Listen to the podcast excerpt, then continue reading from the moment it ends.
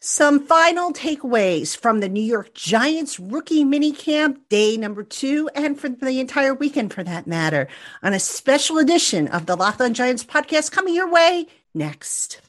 You are Locked On Giants, your daily New York Giants podcast, part of the Locked On Podcast Network. Your team every day.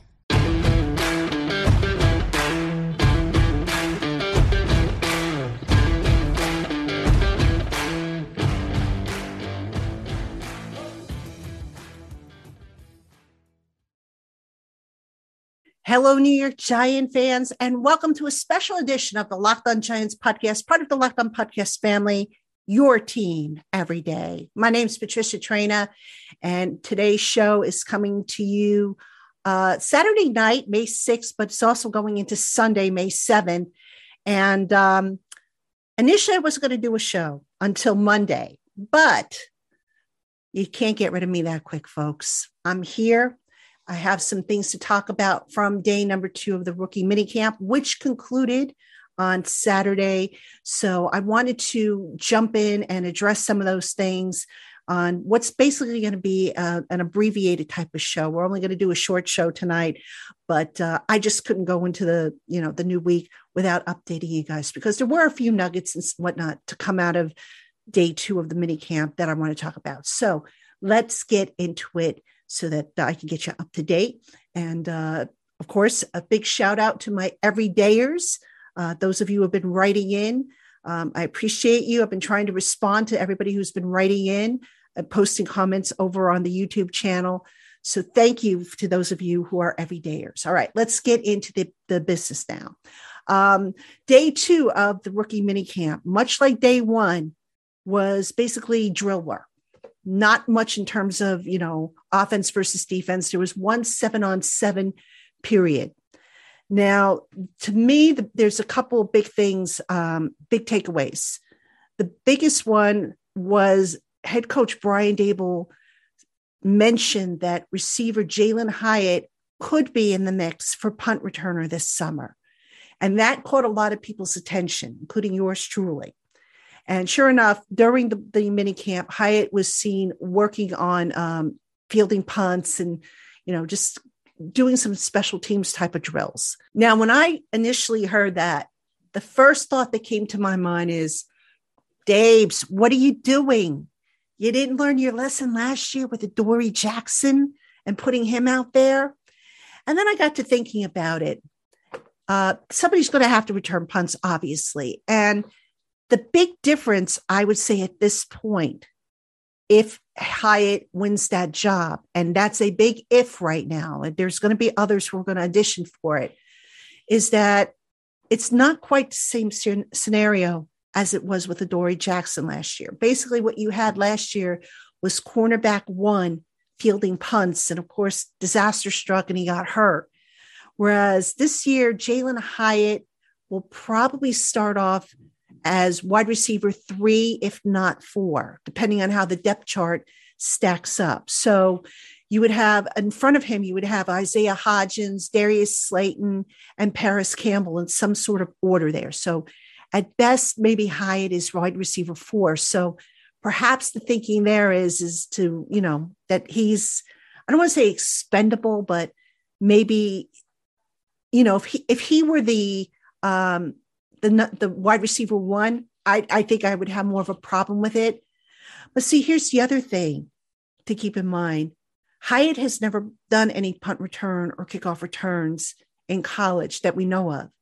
So he's going to have to learn it. And punt returns and kickoff returns, not difficult to learn, but there's a different type of spin on the ball depending on how, you know, what you're returning. So obviously a left-footed punter, the spin on the ball is going to be a little different than say a right-footed punter a kickoff return is going to be different than a punt return, you know, coming off the foot of the the kicker. So there's a lot to learn and that's why I would be surprised if Hyatt gets that job.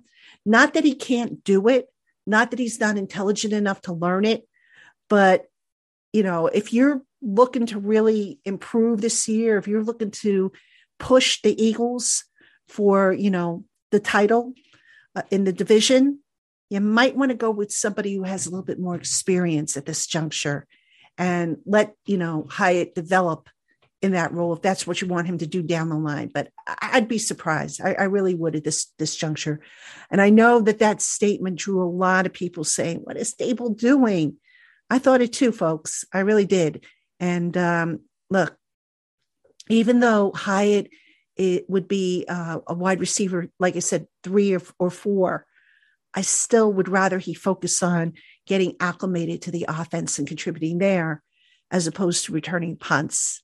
I know somebody's got to do it, but I also believe there's got to be somebody else on the roster who's going to win that job. So that was my take on that that little nugget. And like I said, Hyatt was working on punt returns during day two of mini camps. So we'll see how that develops. You know, right now, you got to remember with these mini camps and the upcoming OTAs to start, you know, phase three in a couple weeks, the coaches are basically experimenting with different types of things. So it's a matter of what they keep, you know, what they're comfortable with, and so on and so forth.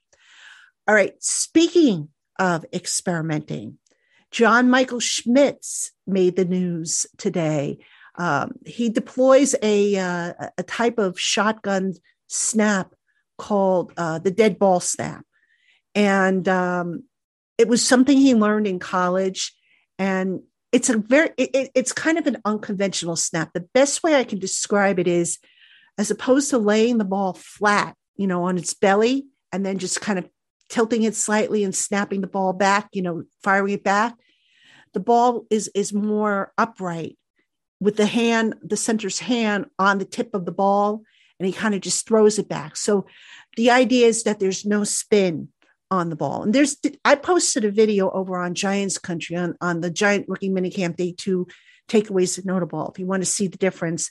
And you know what? I'll also link to that video because I found the video that really explains it and demonstrates it a lot better than what I'm probably doing right now. But anyway, Schmitz basically said he has no trouble, you know, switching to a conventional shotgun snap or sticking with the dead, uh, the dead ball snap.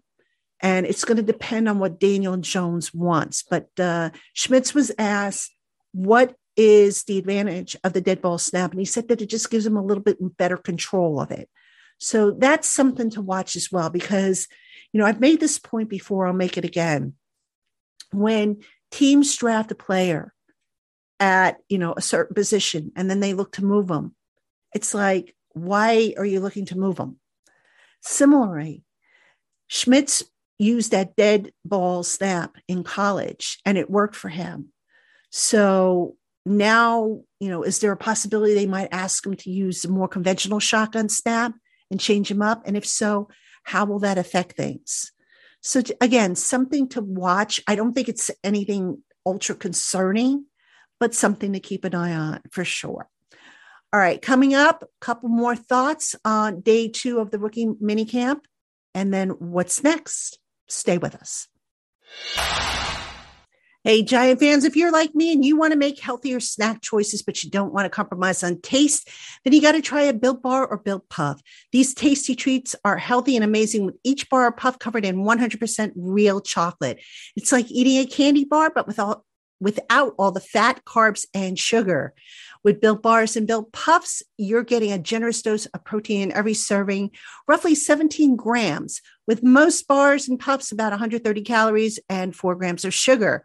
And did you know that you don't have to wait any longer for Built to ship your bars to you? Simply pop into your local Sam's Club or Walmart and pick up your box of assorted flavors. And you can thank me later as you enjoy a Built Bar or Built Puff. All right, Giant fans, welcome back to this special edition of the Locked Giants podcast. I'm your host, Patricia Traina, covering uh, some of the highlights of day two, some of the takeaways.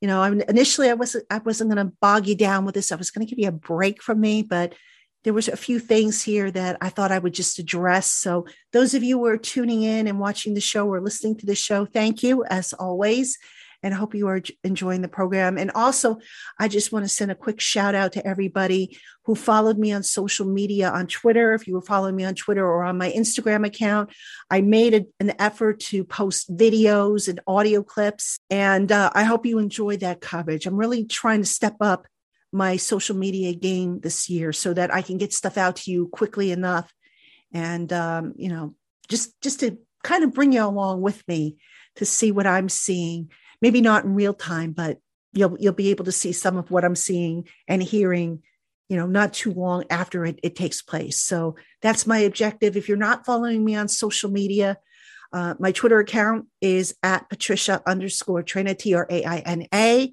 My Instagram account is at Patti Traina, P A T T I T R A I N A. Please give me a follow. Appreciate it. Now, if you watched yesterday's show, I mentioned that uh, Jalin Hyatt, um, Deonte Banks, and Jalin Hyatt and Deonte Banks, those two really uh, didn't partake much in some of the seven on seven drills. And Brian Daboll was asked about that. And basically, you know, he made the comment that, um, you know, those guys had done a lot of traveling, a lot of visitations, moving around. And he, rather than just throw them into the mix and wear them out, he's kind of building them up a little bit. So he kind of call it a rest, if you will, but it wasn't really a true rest. It was more of a, you know, let's work on the technique and the things we can work on, and we'll eventually build up with, you know, the seven on seven stuff and the 11 on 11 stuff when that comes into play. So pretty much it's an effort to keep these guys fresh. And I believe that's a change actually from last year. And I say that because if you remember last year, the Giants draft class, all but Micah McFadden, the inside linebacker, suffered some sort of injury. Now, some of the injuries, granted, were flukes, but everybody came down with some kind of injury and missed time. And objective number one, two, three, four, five, six, seven, eight, nine, 10, and plus for the Giants is to try and keep these guys as healthy as possible. So Daboll in you know planning out the schedule, figured, okay, look, it's only you know early May, May sixth, May fifth, whatever you know, whatever the date was. Uh, why put these kids out there when you know that they're going to come in eventually to the OTAs phase three, which starts in a couple of weeks. They're going to be here for the mandatory mini camp. They're obviously going to be here for training camp. That's when they're going to really ramp up and have an opportunity to work on, you know, some of this team drill stuff. So again, not a horrible approach by by Daboll. I totally get what he's trying to do, and um, you know, I agree with it. You know, so uh, we'll see how that works out for those two players. But you know, I, I thought it was a smart approach. All right, what else can I tell you guys? Um, in case you missed it, Jordon Riley, defensive tackle, one of the seventh round draft picks, signed his rookie deal. So now the Giants, I believe, have four under contract, four of their draft class members under contract. So that would be Riley, Eric Gray, uh, Tre Hawkins, and Gervarrius Owens. So really, it's the top three guys who haven't signed their deals as of this recording. So that would be Banks, Schmitz, and Hyatt. They'll get done though. I mean, everybody's slotted in, so that they'll get done sooner than later. Um, and and certainly, you know, once the numbers are posted and approved for Dexter Lawrence's contract and some cap space opens up, then you're going to see, you know, some more transactions, I think, including some churning at the bottom of the roster with some of these undrafted free agents, tryout players. So that's something also to keep an eye on uh, moving forward in the days ahead. And, you know, speaking of cap space, I was asked this uh, on my Twitter account and I addressed it real quick, but I'll, I'll do so again here. The Giants uh, as of yesterday, sat um, Friday, were ranked dead last in total and effective cap space. But they made a couple of transactions. They got rid of um, Solomon Kindley, was waived, and then they also waived um, Terrell Burgess, but he was waived injured, which means if he cleared waivers, which I believe he did, he's going to revert back to to um, injured reserve. But Kindley, um, the fact that they waived him, they were able to get out of the red in terms of total cap space. So now they have 1.574 million total cap space, but they are still in the red in effective cap space, 965,035. The difference between total cap space and effective cap space is total cap space means all together. So if they were to put together, you know, their 53 man roster right now, um, this is how much space they would have left, which is 1.574 million. Effective cap space is what they have available to add to the top 51, which is currently in uh, in effect through the first week of the season. So that's what effective cap space and, and according to over the cap, they actually calculate in the three draft picks that have not yet signed their rookie deals. So that's why that number looks a little low. Also, need to, to note that once Dexter Lawrence's numbers are posted, that's going to open up more cap space. I've been projecting about 6 million in additional cap space. I still say that that's what it's going to be. So we should have those numbers, I would think, by Monday or Tuesday at the latest. So we'll see how much opens up. All right. So what is next now for the New York Giants? Well, phase two of the offseason program starts on Monday. That means basically the players can get out on the field with their position coaches. Still no offense versus defense. And oh, by the way, no media access for phase two. We don't get back in the building for another couple weeks when the OTAs start, which is technically which is phase three. So uh, we will be on the sideline. Uh, we being the media will be on the sideline for the next couple weeks, but that doesn't mean we can't follow along and see what's going on. I mean, I'm sure there'll be plenty of stuff posted, and I'll be watching the videos that come out from Giants.com to see, you know, who's looking how and whatnot. So plenty of stuff still to come. And speaking of still to come, just a reminder that tomorrow I'm going to, or on Monday actually, I'm going to kick off the post draft coverage. And by that, I mean, I did a series of interviews with our Locked On College hosts about the draft picks. So I went to each host from each college from which the draft picks came from, and I asked them to tell me about the players. So we we did little interviews and stuff. So that is coming up starting on Monday. And we're going to do, we're just going to run them straight through with one exception, folks. We're going to have to interrupt the flow because the schedule is coming out on Thursday. So I am going to have to do a schedule show, but we'll just, you know, we'll get right back to the draft picks and I'm going to try and do them in order so that you have, you know, everything in order. But I might skip around. It depends on, you know, how quickly I can put these these things together because it's basically a big puzzle piece that I have to put together. But I'll do it. I've been promising you guys that, and I know some of you are like been waiting for it. So I appreciate your patience in waiting for that stuff. So that's what's coming up here on the Locked On Giants podcast. Hope you will tune in. That's going to do it for this special abbreviated edition of Locked On Giants. Giant fans, we will see you tomorrow for a full show. We're going to kick it off with Damian Parson of Locked On NFL Draft as we start breaking down these draft picks. Hope you'll tune in. Until then, have a great one, everybody.